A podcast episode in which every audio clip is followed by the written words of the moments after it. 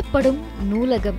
சலுகை விலையில் புத்தகங்களை வாங்க படையெடுக்கும் பொதுமக்கள். எங்கே? பார்ப்போம் இந்த காணொளியில.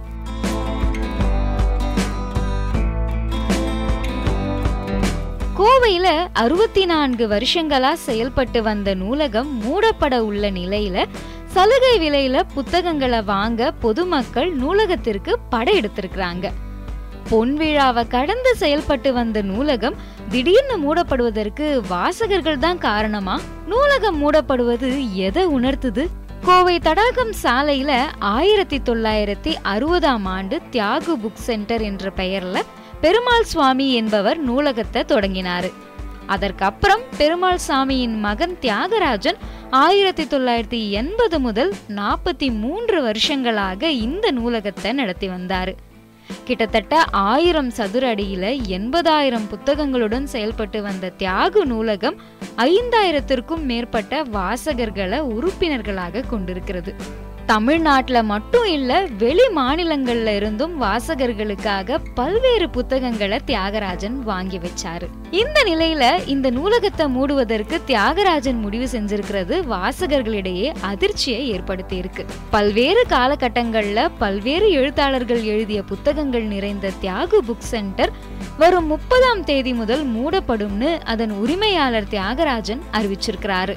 அதன்படி நூலகத்தில் உள்ள நூல்களை முப்பது சதவீதம் முதல் ஐம்பது சதவீதம் வரை சலுகை விலையில் விற்பதாக அறிவிப்பு வெளியான நிலையில நூலகத்துக்கே வராத பலரும் தியாகு புக் சென்டர்ல புத்தகங்களை வாங்கி குவிச்சிட்டு இருக்கிறாங்க. குறிப்பாக ஒரு தனியார் பள்ளி தனக்கு தேவையான பதினைந்தாயிரம் புத்தகங்களை இந்த நூலகத்திலிருந்து வாங்கியிருக்கு. இது பழமையான லைப்ரரி வாசகர்கள் பயன்படுத்துவதற்கு ஏற்ற வகையில் இருந்திருக்கிறது. தற்பொழுது அதை நடத்த முடியாத சூழ்நிலையில் அதை கழிவு விலைக்கு விற்பனை செய்கிறார்கள். கொஞ்சம் வருத்தமாக தான் இருக்குது. லைப்ரரி இருந்தால் மக்களுக்கு நல்லது தான் ஆனால் எதுக்கு க்ளோஸ் பண்ணுறங்கிறது அவங்களோட சூழ்நிலையின் காரணமாக இருக்கலாம்.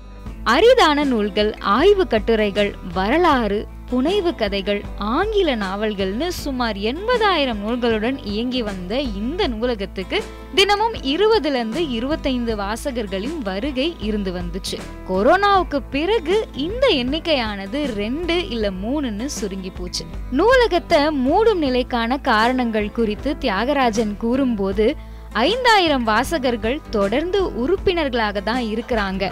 புதிய புத்தகங்கள் வந்துள்ளது அப்படின்னு அவங்க கிட்ட சொன்னா சார் அப்புறம் வரேன் சார் இப்போ படிக்க நேரம் இல்லை அப்படிங்கிறதே பெரும்பாலானோரோட பதிலாக இருக்குன்னு சொன்னார். ஏராளமான வாசகர்கள் தொடர்ந்து ஆதரவு கொடுத்து வந்தார்கள். கால சூழ்நிலை மாற்றத்தில் டெக்னாலஜியின் வளர்ச்சியில் வாசகத்தன்மை குறைந்து கொண்டே வருகிறது. ஆனாலும் என்னை தேடி அனைத்து வாசகர்களும் தொடர்ந்து வந்து கொண்டிருந்தார்கள். அதற்கு காரணம் இந்த நூலகத்தில் இருக்கக்கூடிய கலெக்ஷன் ஆனால் இன்றைய காலகட்டத்தில் இந்த வாடகை என்ற ஒரு அம்சம் ஒன்று இருக்கிறது. நான் வாடகை கட்டிடத்தில் தான் நூல் நிலையம் நடத்தி கொண்டு வருகிறேன். அது என்னால் கட்ட முடியாத அளவுக்கு உயர்ந்து விட்டதனால் வாசகர்களுடைய வரத்து குறைவினாலும் இந்த நூலகத்தை மூட வேண்டிய சூழ்நிலை உருவாகிற்று. இயந்திர உலகத்தில் கைபேசியினால சமூக ஊடகங்களின் வளர்ச்சி வாசிப்பு பழக்கம் குறைவதற்கு முக்கிய காரணமாக இருக்கிறதுன்னும் இரண்டு தலைமுறைகளாக குழந்தைகளுக்கு புத்தக வாசிப்ப பெற்றோர்கள் ஊட்டவே இல்லைன்னும் தெரிவிச்சிருக்கிறாரு தியாகராஜன். மாணவர்கள் மதிப்பெண் எடுத்தா போதும் அப்படிங்கிறதே ஆசிரியர்களின் மனநிலையாகவும் இருக்கு. கூடவே தொழில்நுட்ப வளர்ச்சியும் வாசிப்பு பழக்கத்தை கடுமையாக பாதிச்சிருக்குன்னும் சொல்லியிருக்கிறாரு. இந்த லைப்ரரி வந்து தொடர்ந்து செயல்படாமல் போனதுக்கு நான் வருத்தத்தை தெரிவிச்சுக்கிறேங்க. இது தொடர்ந்து இயங்கியிருந்தால் மக்களுக்கு மேலும் உதவிகரமாக இருந்திருக்கும். ஒளிப்பதிவாளர் ரமேஷுடன் முதல்நிலை செய்தியாளர் மாரியப்பன் நியூஸ் செவன் தமிழ் கோவை.